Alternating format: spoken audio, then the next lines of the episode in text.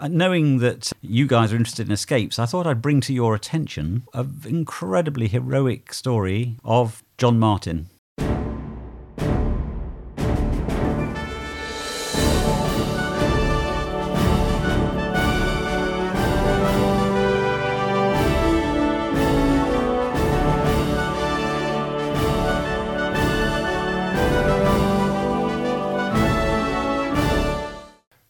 And welcome to For You the War is Over, a podcast about Second World War prisoner war escapes, hosted by me, Dave. and me, Tony. And today we actually have a guest with us who is John West, who's here to talk to us about driver John William Martin, DCM. John, pleasure to meet you.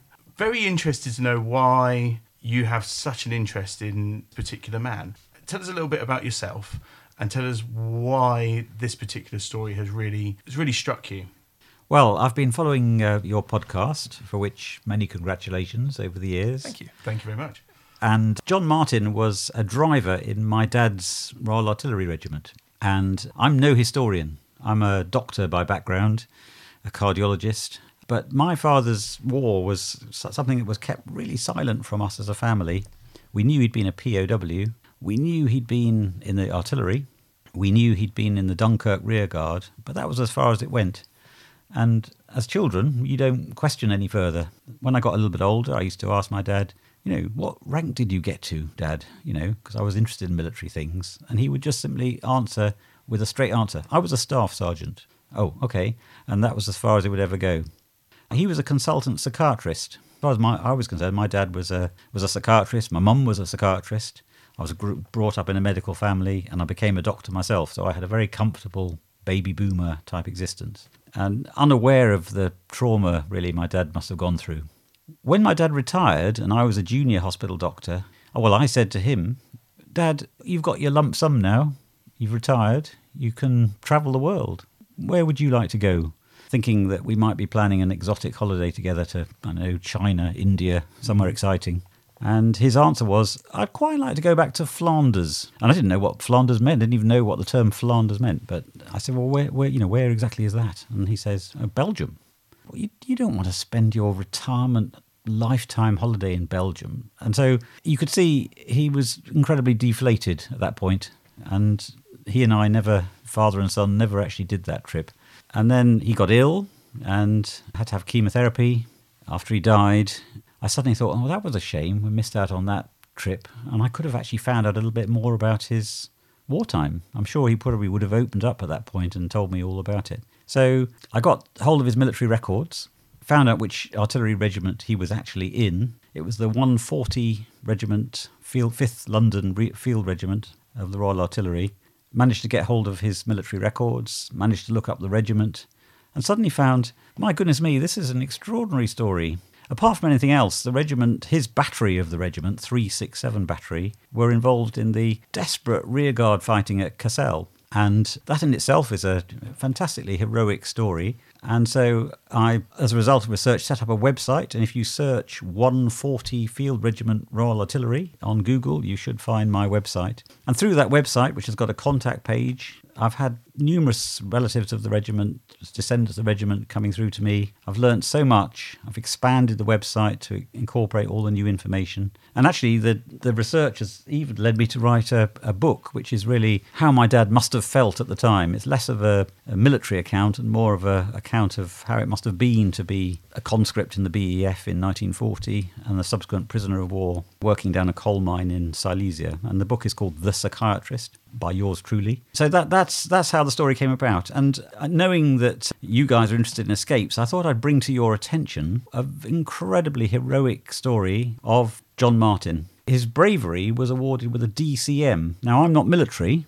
but I understand a Distinguished Conduct Medal That's is correct. Yeah. Is secondary only to the Victoria Cross in terms of its ranking. Did your father know John Martin then? If He the would same certainly have known him because the 367 battery was 400 men. My, my father was a Lance Bombardier at this time, and so, yes, I'm certain he would have known him. John Martin was a driver. He grew up on a farm. And of course, this we're talking about 1939. Very few of these young conscripts knew how to drive. So the ones who could drive, including Martin, were very often directed towards driving the officers in their Humber Snipe staff cars or driving the, the gun tractors. So he became Driver Martin. So tell us a bit more about Driver Martin. Who was he? Where was he from? What did he do? How did he end up in the Royal Artillery? Tell us a bit more about him. Uh, it's it's a little bit of a mystery. I've been unable to track Martin's immediate family, and I've been unable to make any contact with people who knew the family in the very small little village of Aveton Gifford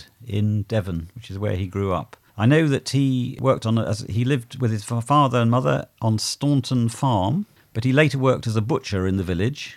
How he managed to join a London-based Territorial Army regiment, I don't know. But that's that's Martin. The next time I come across him is when he becomes the driver to Major Edward Milton. Now Milton is a bit of a tragic character.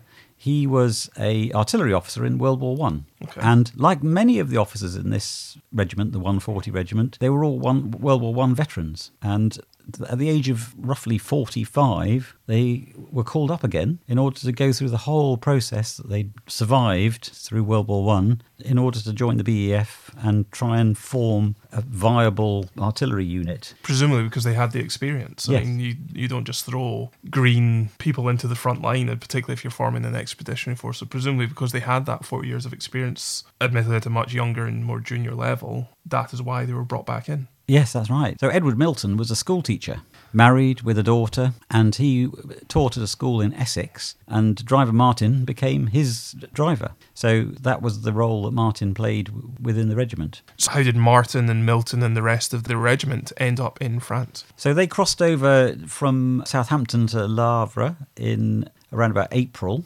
and then spent the Phoney War mm-hmm. in training. And the, a lot of their training took place in the old battlefields of the Somme.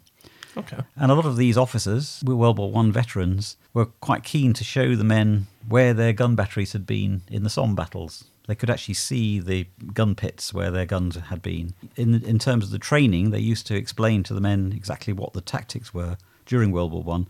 And of course, you've got to remember that the Imperial Army of 1918 was absolutely unbeatable at that point because they had perfected artillery techniques. They'd managed to learn the the coordination between the Air Force, the Army, the Tank Corps, and the artillery.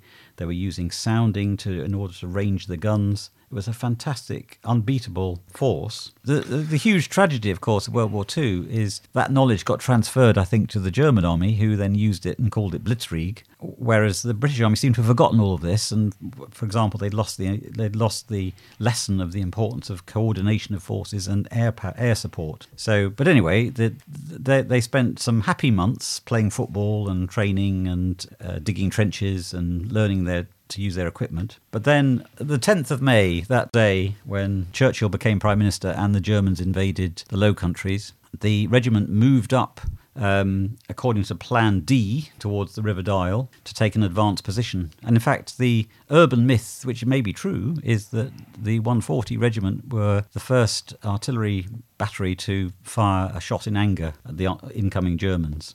So they were heavily involved in the Dyle fighting, but like the rest of the BEF, had to withdraw as the Germans advanced through the Ardennes and the scythe-like movement. It became clear that the British Army was in danger. The, there were two batteries in 140 Regiment: 366 battery and 367 battery. 367 battery included the HQ and the, and the staff officers. Once they got back to the Belgian border, a decision was made to separate the two batteries. So 366 battery went to the Messines Ridge mm-hmm. and started fighting over the same old ground of World War One, defending themselves against the advancing Germans. But the most of 366 battery managed successfully to escape through Dunkirk. 367 battery and the HQ staff were sent to Cassel, and they where they joined 145 Brigade, commanded by the honorary Nigel Fitzroy Somerset from the Gloucester Regiment. That's a strong name. That is a strong That's a name. very isn't good it? name. You can imagine him being a commander.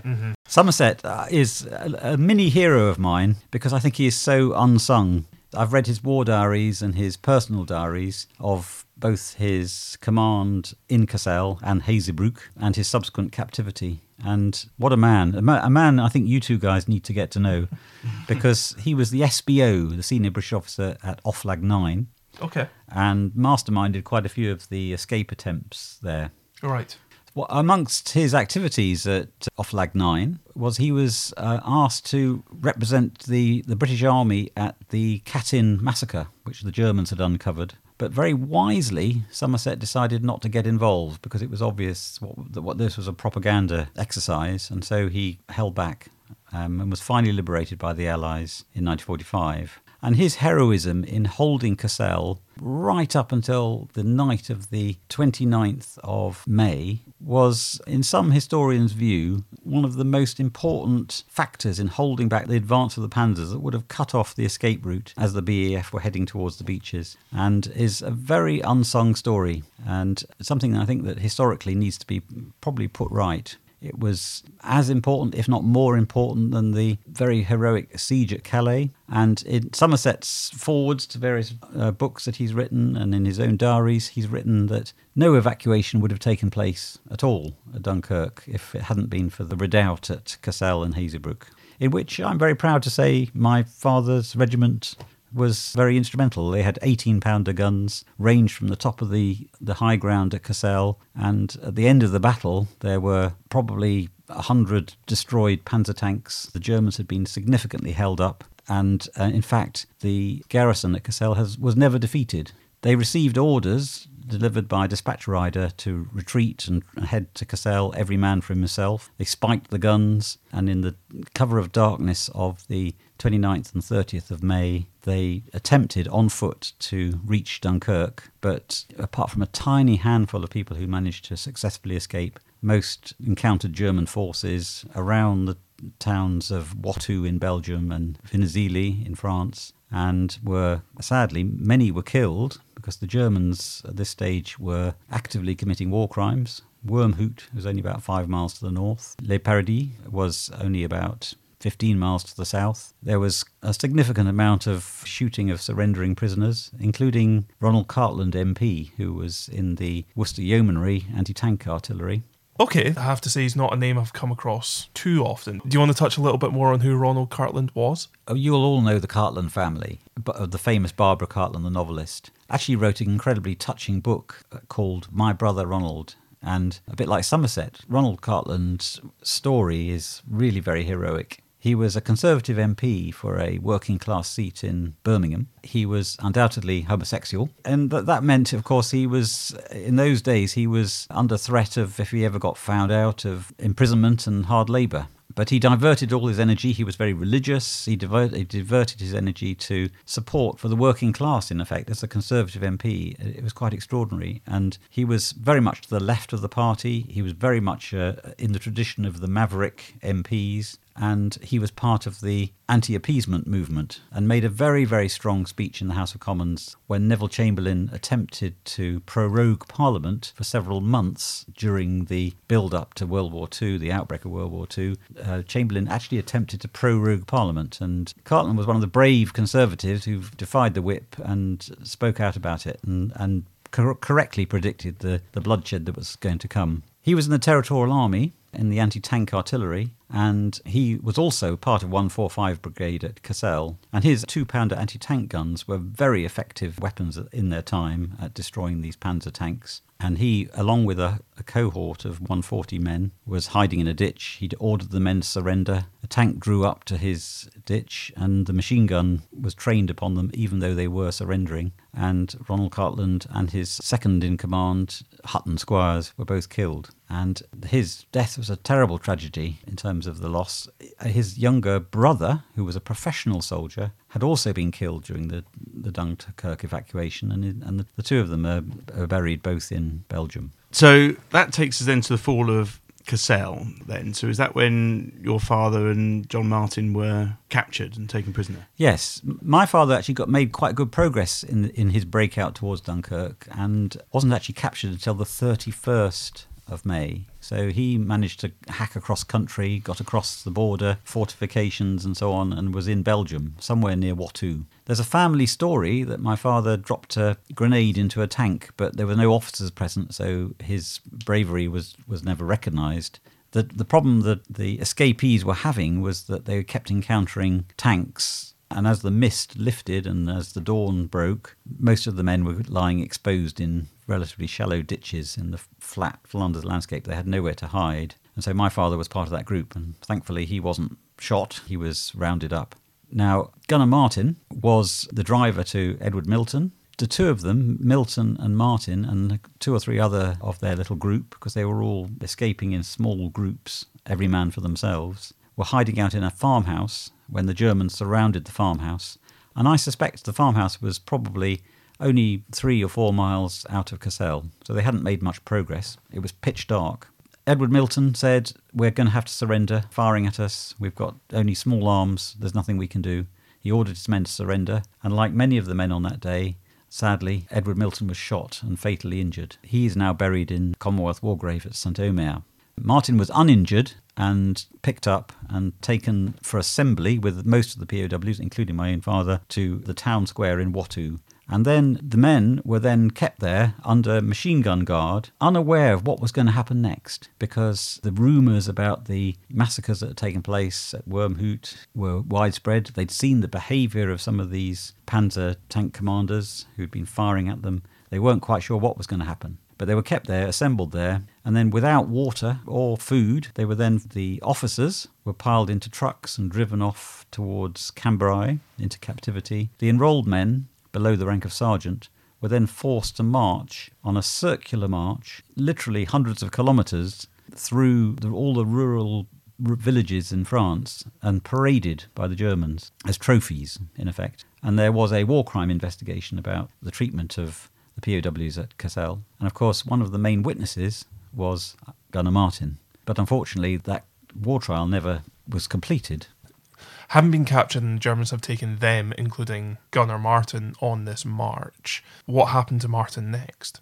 He participated in the march. Uh, his route was through Doullens and then to Cambrai. And at Cambrai, he was put on a railway train. Okay. And that was his first escape. Right. Um, as the train approached the Belgian border at Hirson, Mm-hmm. he managed to jump off the train, discarded his military uniform, managed to find some civilian clothes from somewhere, which of course is dangerous. Mm. But he kept his pay book, luckily for him, and he was captured two days later on the run in f- civilian clothing.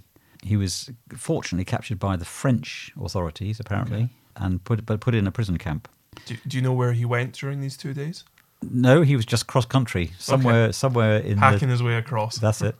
Presumably trying to get to the coast or try and get as part of the advance because we're still early June 1940 here. Aren't we? That's right. Yes, Yeah. and fr- so he so- may have even been trying to get to Dunkirk. yes. Okay. So the, his pay book saved his life. Mhm. He was handed over to the German authorities at some point here, but three weeks later, he managed to escape again. So he's fairly dedicated to the cause of getting away. It's fairly clear from the outset that he's not wanting to take the prisoner life. No, that's right. Not, he wasn't one to give up. That's that's for sure. So he escaped a second time and managed to get near to Epernay. So he's now, f- for some reason, he's actually feeding himself further to the south.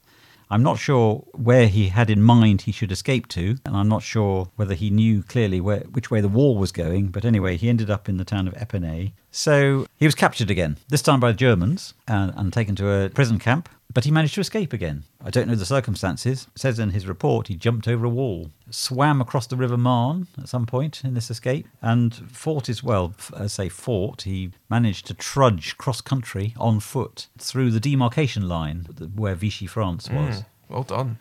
and then managed to do the 900 kilometre journey cross country to Marseille, living off the land, apparently, stealing fruit from vegetable stalls, stealing from farms, and got to Marseille.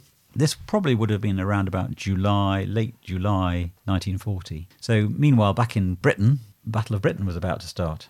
France had surrendered. The Vichy government was getting established. But in Marseille, he was caught by the Vichy authorities and sent to a prison camp, I think Fort Saint Jean, where he encountered a British officer, Major Potts. And under Major Potts' tutelage, he escaped after two or three weeks in captivity and managed to find his way to the harbour where he hid underneath a lifeboat cover on a French boat bound for Oran. He smuggled his way to Oran, arrived in Oran, which of course was also Vichy controlled, and had only recently had the French fleet destroyed by British fleet. So feelings were running very high in Oran. And so he got off the boat and almost immediately was arrested by the French authorities. Was sent to a prison camp, which he describes as the worst experience of all of these prison camps that he attended. The conditions were very harsh, very brutal. It was entirely French controlled. But luckily for him, he managed to escape with a private Lindsay from the Black Watch.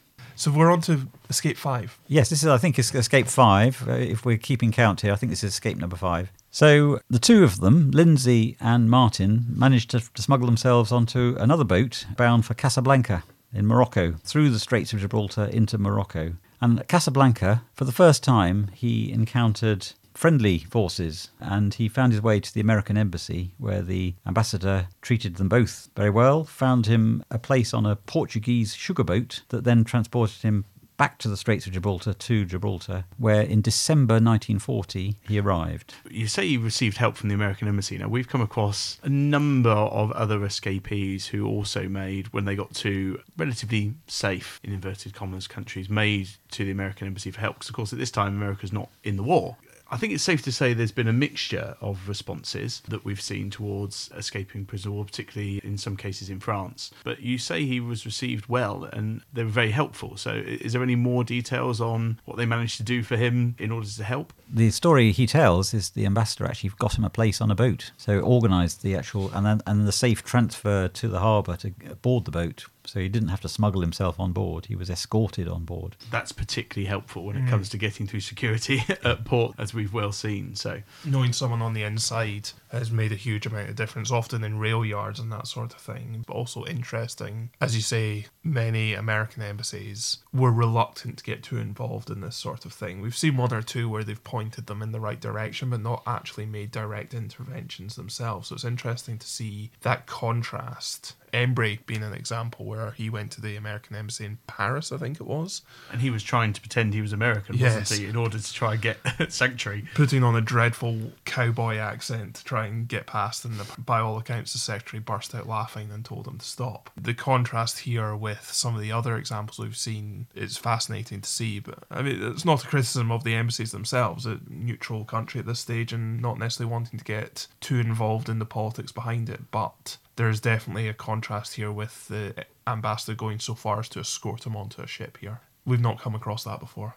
So arrived on Gibraltar and boarded a British frigate. So safe at last, and a message sent back to the UK to say that one straggler from 367 battery had managed to escape captivity, the one, the one and only escapee from that particular battery. So he's the only one from his battery that made it out and back. By escaping, yes. Well done. Good on him. So Martin, the most determined man, it appears, gets home, and then the first thing he does is report back to the barracks in Woolwich, which is where 367 battery was based.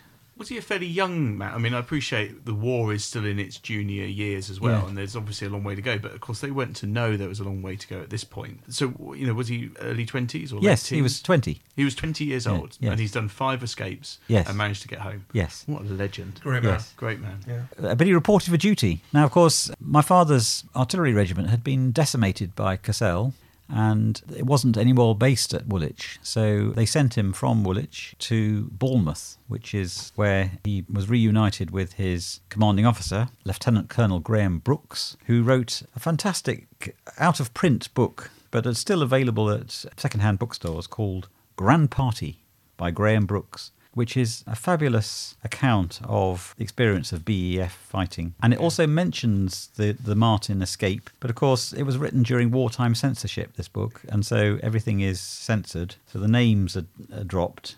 It was Brooks who recommended him for a DCM, and, I, and the, the paperwork is in all the National Archives, which accounts of, the, of this escape.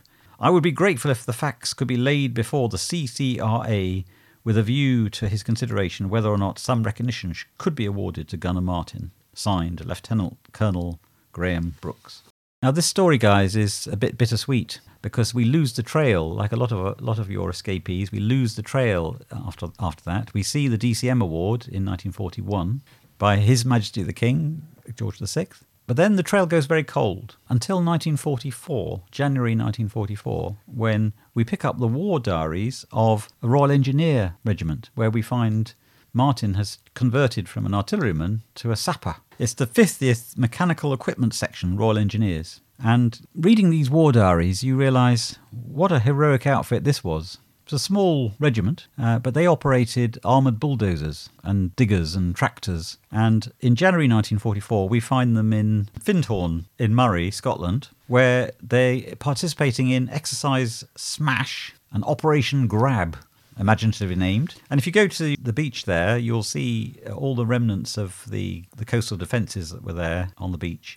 And they look stunningly like Normandy. Oh, really? Okay. And here, here we're involved with excavator and tractor training, lectures about how to deal with barbed wire and mines and so on. So it's obvious D Day was being planned out of sight, well, well away from the trouble. Doesn't get much further. Yes. In February, we have exercise Crown and exercise Anchor. And in March, we have exercise Leap Year. All of these are specific training exercises to how to mount assault on a beach from an amphibious landing under fire. And you know, the Royal Engineers who spearheaded this had actually one of the highest mortalities on D Day. And then the pace hots up in that the platoon now moves in April 1944 to Hampshire, where they participate in exercise Fabius in Cowplain, Hampshire, which is live firing exercises operating these armoured bulldozers. In May 1944, just a month before D Day, we have the training that led up to Neptune, which was the assembly of the D Day forces. And there's a mention in the War Diary that they hosted a visit by Eisenhower, which I think reflects their importance on the mm. raids. And they were too busy to meet His Majesty the King because they were working day and night preparing. In June 1944, they moved to Gosport and then participated over in Operation Overlord. 6th of June, they were right at the front of the onslaught onto Sword Beach, and they were on Queen Sector of Sword Beach, where on the first tide they got eight angle dozers, two 20 ton trailers, nine 8 ton trailers onto the beach. A second wave of the platoon came on the second tide. And it says in the war diary here that four exits were opened under fire.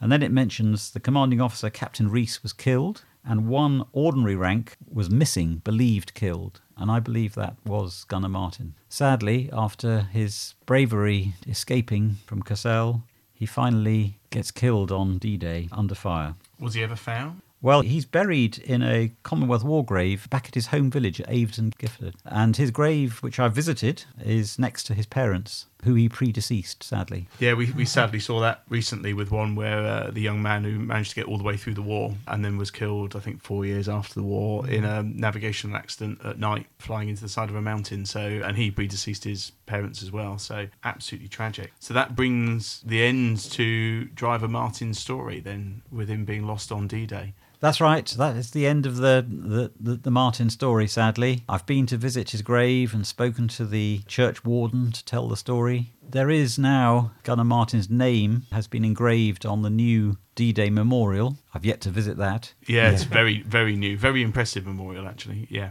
And so that, guys, is the Gunner Martin DCM story. My word, that's really impressive. And you say this is covered on your website as yes. well? So if you Google 140 Regiment, as I said earlier, and type in the search box Martin, the Martin escape story should all spring into view.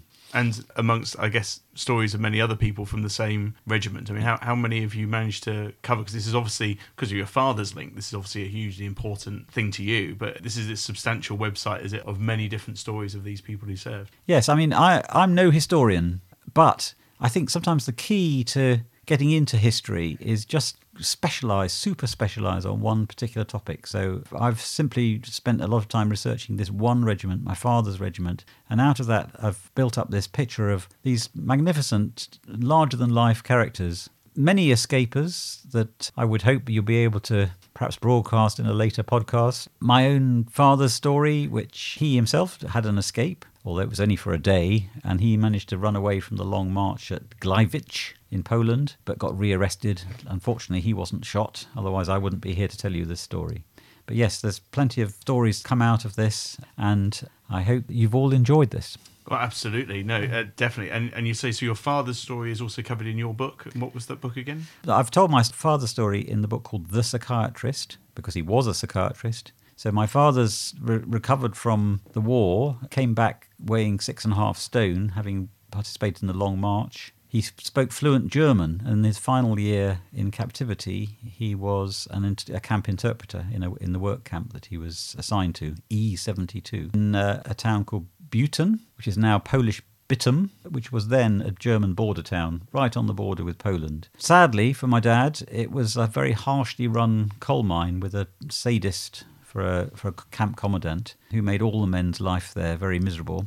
Committed several war crimes for which my dad was a, a witness. But my father, because he was fluent in German, was required immediately after the war, before VJ Day, in fact, had taken place, because there were 400,000 German POWs in captivity in the UK that all needed to be denazified and graded according to their risk for return. So my father was transferred to the RAOC, where he became the interpreter at Shady Lane POW camp. So he became a poacher turned gamekeeper very Wow, much. brilliant. Um, so having had suffered all the traumas of captivity himself, he then had to translate and work out which of these Germans were safe to return, which required further education. The education programs that they were performing at the time included putting them in cinemas and showing them Holocaust films and then grading the emotional response that they were seeing. So my father, having suffered his own war, then had to try and translate that into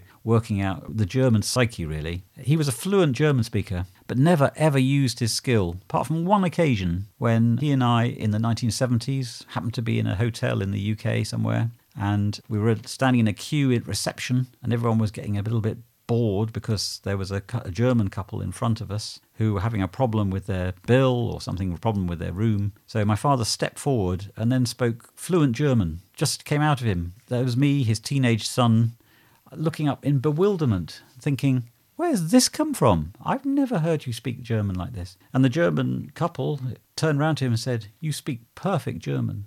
Where did you learn it? And my father said, Well, I was a POW in your country. Wow. And that's all covered in your in your yes, book. that's all covered in the psychiatrist, yes. And that's available online. But yes, all, all good online booksellers. You mentioned previously that your father was a psychiatrist, and interesting that you said he was there to assess the psychological response to things like film of the Holocaust and that sort of thing.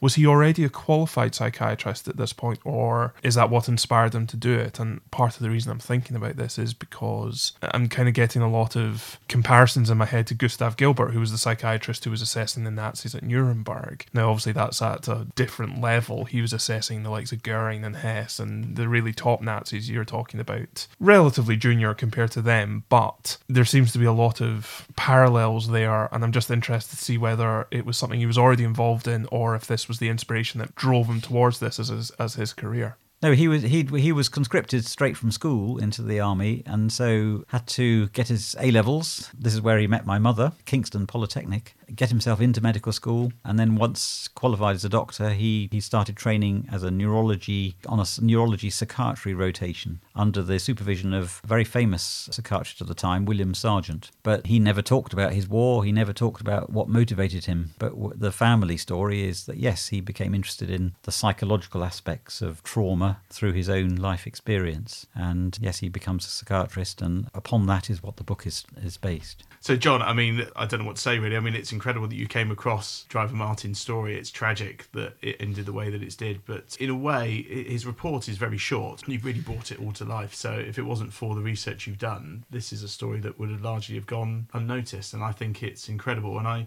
I imagine, therefore, that you're hopeful that we can find family rel- relatives or anybody who knows other information as well, or routes to people, indeed anybody from this particular unit you're interested in getting getting hold of. Yes, please make contact with me through the website. I'd love to hear from anyone who has any information about the fighting at Cassel and subsequent captivity.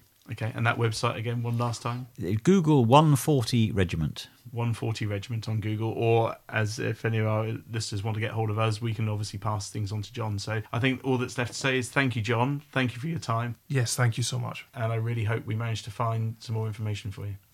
Well, thank you for listening. We hope you enjoyed that. If you'd like to subscribe, we're on Apple iTunes, Google Podcast, or indeed any of your favourite podcast platforms. Or you can find us on Twitter and Facebook by searching at FYTWIO. Or if you want to send us a more long form message, you can email us at fytwiopodcast at gmail.com.